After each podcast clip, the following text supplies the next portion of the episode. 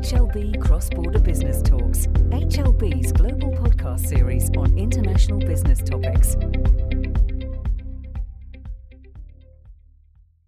Hello, everyone. And in our podcast today, we'll be discussing the integration of accounting and cyber forensics. My guests are both partners at Withum, Tom Reck, specialises in forensic and valuation services, and Matt Ferrante is an expert in cyber and information security services. So, welcome to you both. Thank you for joining me. Um, so, firstly, can each of you explain how you define forensics in each of your fields, please? Tom, perhaps you can start. Sure. Thanks for having me. Yeah, so typically, or generally, I should say, uh, forensics is the use of uh, our accounting skills to investigate fraud, an asset misappropriation, some sort of embezzlement, things of that nature that basically require us to dissect and analyze the financial information uh, and, and that for, for use in a legal matter typically. So it's uh, either something that's already in a lawsuit or is going to be heading for a lawsuit at some point in time.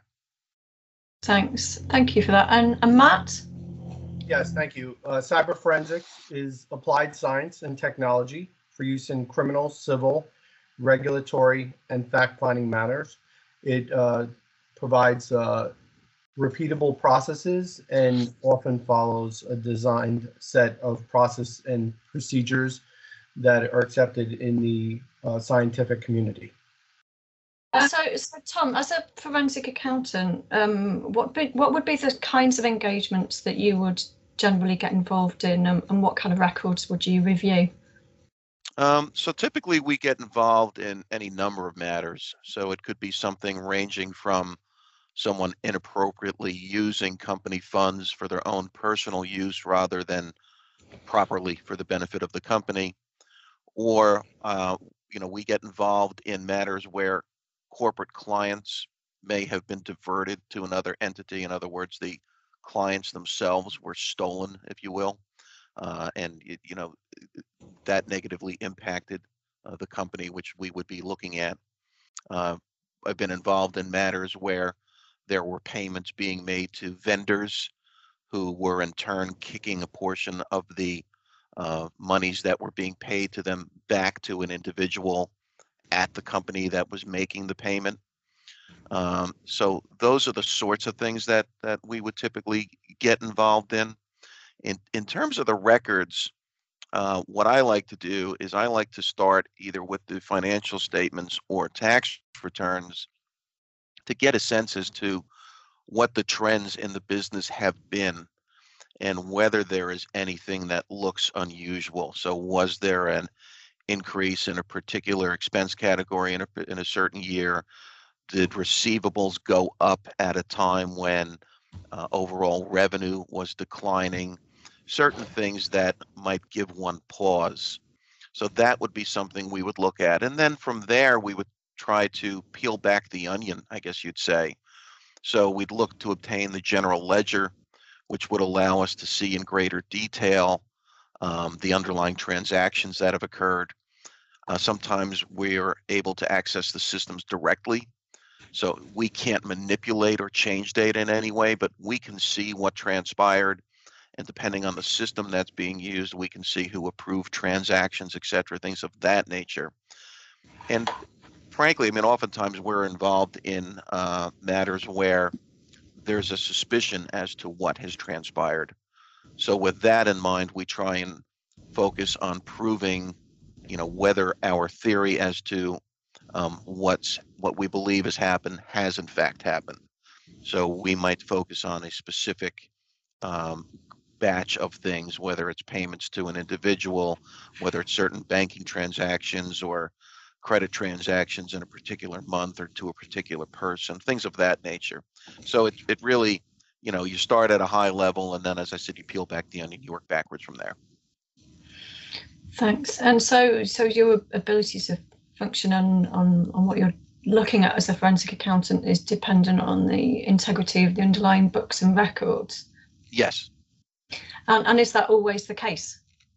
No, not at all. Uh, I mean, you know, I'd say most of our cases, you know, we do get the underlying records oftentimes after a after a protracted fight, but we but we will get it.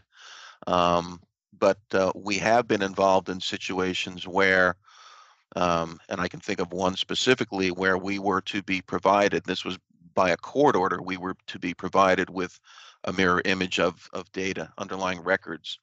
Uh, so if you want to think and simplistically think in terms of like QuickBooks, right? although sometimes a system might be specific to a particular industry. But you know, we were ordered to be provided with a mirror image of the underlying records, and uh, we were able to discern that that was not what happened, which is uh, when we turned to the cyber team, which is which is Matt Ferrante's group. So, so Matt, can you tell us a bit more about what your role in all of this would be then, and, and what stage are you usually called in? Sure. Um, it depends uh, in terms of what stage we're particularly brought in. Uh, as I mentioned before, cyber forensics uh, deals with fi- finding matters, but often we're brought in when uh, there's uh, active litigation uh, that is going on. pretty much every issue that we're brought on in on, there's a cyber role to that. And as most people are aware, um, having data, just for example, in a QuickBooks file, that's usually um, one piece of uh, the uh, digital data uh, because there's a lot of other data that surrounds it. And you, you may have invoices, you're going to have communications, you may have uh, chat logs, SMS uh, messages, or text messages. Data is dispersed, especially uh, with the work from home environment, cloud environments. we're brought in to help one, build a strategy, then work on identifying, collecting, preserving, processing, and setting up a view uh, for uh, different stakeholders uh, so they can get a clear picture of what is going on. The good news is that with the amount of data that's being produced, we get a very accurate picture of what has transpired. Um, but QuickBooks will tell you, for example, I'm, I'm using QuickBooks as an example, it will tell you part of the picture, usually not all of it. Thank, Thank you. you. And and and how much has um, technology changed in all of this, and how does it affect what you're working on? Uh, technology has changed uh, significantly uh, because, uh, as I mentioned, you have um, a lot of distributed systems. Uh, you we deal with data that's in motion, meaning active data. Uh, that is going on with active communications. emails, one form of communication, but we've seen stuff that where a lot of the financial um, data or communication is active. It's being going on via uh, instant messaging uh, within within the company, or some of it's in a cloud environment. Uh, so it's changed uh, significantly. There's a lot of uh, often cross-border issues. Uh, for example, we get a court order to collect company data where does that company data actually exist? Does it exist within Europe? Does it exist within uh, the United States? So you have to make sure, uh, as cyber forensic experts, that um, you're not overstepping your bounds on where you're collecting uh, the information. So making sure that uh, different court orders are drafted appropriately involves a cyber forensics team to assist with counsel, to assist with the um, forensic accountants to ensure that um, uh, stuff is being drafted correctly. Uh, we're not overstepping our bounds, uh, and we're getting an accurate picture so uh, our clients can make well-informed decisions. Great, Great. thank you. And and what should businesses and people be aware of generally? What what controls should they have in place? Sure. Interesting you, uh, you asked that because uh, what we notice is when we're talking about the integrity of the books or the integrity of systems from a cyber forensic or cybersecurity perspective, we look at it as protecting the bits and bytes. Uh, so a financial system, uh, we can help protect that from a cybersecurity perspective to make sure that there's no uh, manipulation, there's appropriate audit trails that are in place. Um, but we also need uh, the forensic accountants and the auditors to ensure that what is being put into those books is going to be accurate and the integrity of those books are accurate as well. So the collaboration or, or between the different groups is imperative. Uh, good example where um, there's usually underlining issues and uh, taking it um, into a uh, cybersecurity perspective is uh, business email compromise or BEC fraud. Uh, the FBI reports within the U.S. it costs businesses 1.8 billion dollars on an annual basis. Um, and what we find out when we go into these is that it's not just that there's a lack of cybersecurity controls. There's a lack of financial controls and, and accounting controls that are put into place. So working with Thomas Reck's team uh, and other auditors is critical to make sure that those financial controls are in place so people do not send wires inappropriately or uh, that people aren't manipulating the books. So the integration of the two, the cybersecurity as well as the uh, cyber, uh, uh, the accounting teams and the auditors is important uh, to have good integrity of the books and to reduce impacts on an organization. Yeah, and, and if I could try to add to that, I mean, when you look at the underlying the underlying um, operations of a company, there's really a lot that goes on. So you've got the sales, you know, at the top, if you will. You've got the whole sales transaction. How do sales get recorded? Um, who is keeping track of any accounts receivable? Who's able to write off any accounts receivable that may not be collected? To the extent that payment is received, what controls are in place to make sure that um, money that should be um, being received by a company is properly received and being properly recorded. You have uh, all sorts of fixed assets on the books and on the books of, of companies that need to be maintained. You've got accounts payable, you've got a payroll department, and in each of these different parts of, a, of, a, of an overall entity, there needs to be controls in place so that the data uh, can't be manipulated or to try and at least mitigate the chances of the manipulation of that data, allowing someone to uh, improperly have access to uh, company funds that they, they shouldn't shouldn't have access to, for example. Just uh, one other thing to further elaborate on that in terms of the controls. Um, one of the things that we get asked are, are they different from a uh, S- SMB or SME, small to medium enterprise, to a global enterprise class environment? Um, case in point, we've seen impacts on a uh, on a large uh, global uh, financial institution, one of which I was called in after the fact, after two out of the big fours blessed off on the acquisition of a Russian bank. I went in uh, to uh, Moscow and I was just there to kick the tires uh, to see what was going on because um, some antennas were raised back in in England, um, and uh, it turned out that by uh, we recovered uh, and identified a, a shadow network or an additional network where they were running uh, kind of parallel financials or uh, another network where they were basically running parallel books. Long story short, it was a uh, billion dollar acquisition. It was over a half a billion dollar loss. So we've seen this happen for large enterprises as well as uh, smaller to medium sized businesses. You need the same fundamental type of controls in place. And a lot of these, if you're proactive, you can mitigate a lot of the critical impacts to a business. Mm-hmm.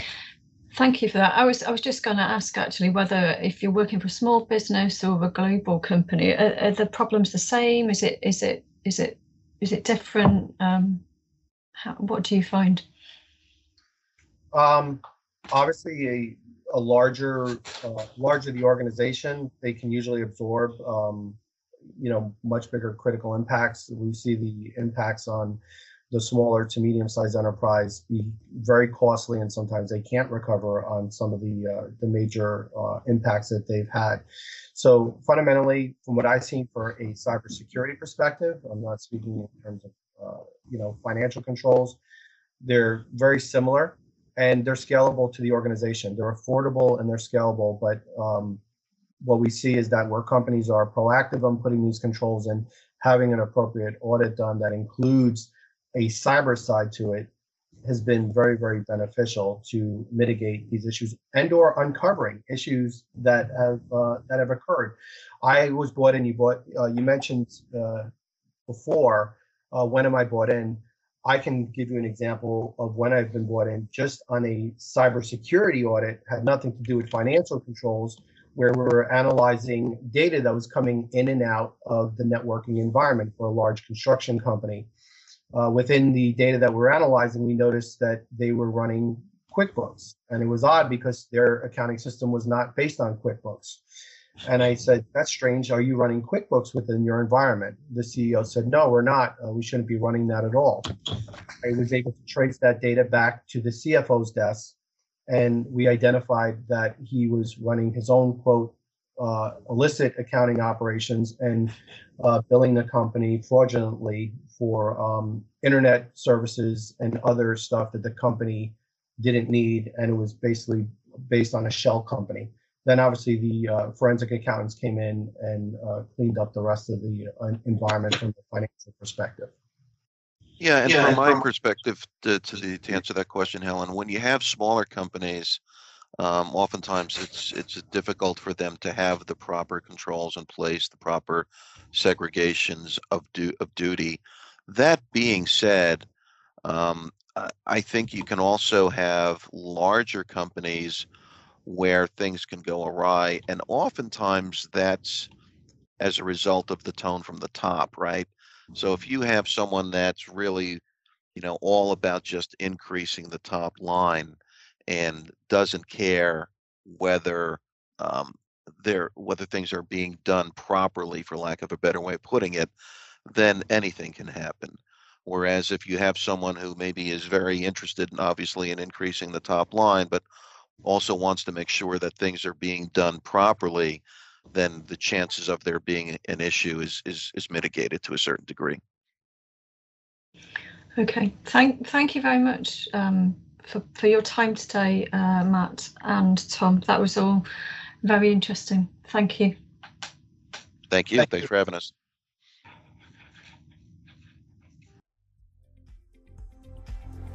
Thanks for listening. For more information about this topic and other cross border business insights, visit www.hlb.global forward slash insights.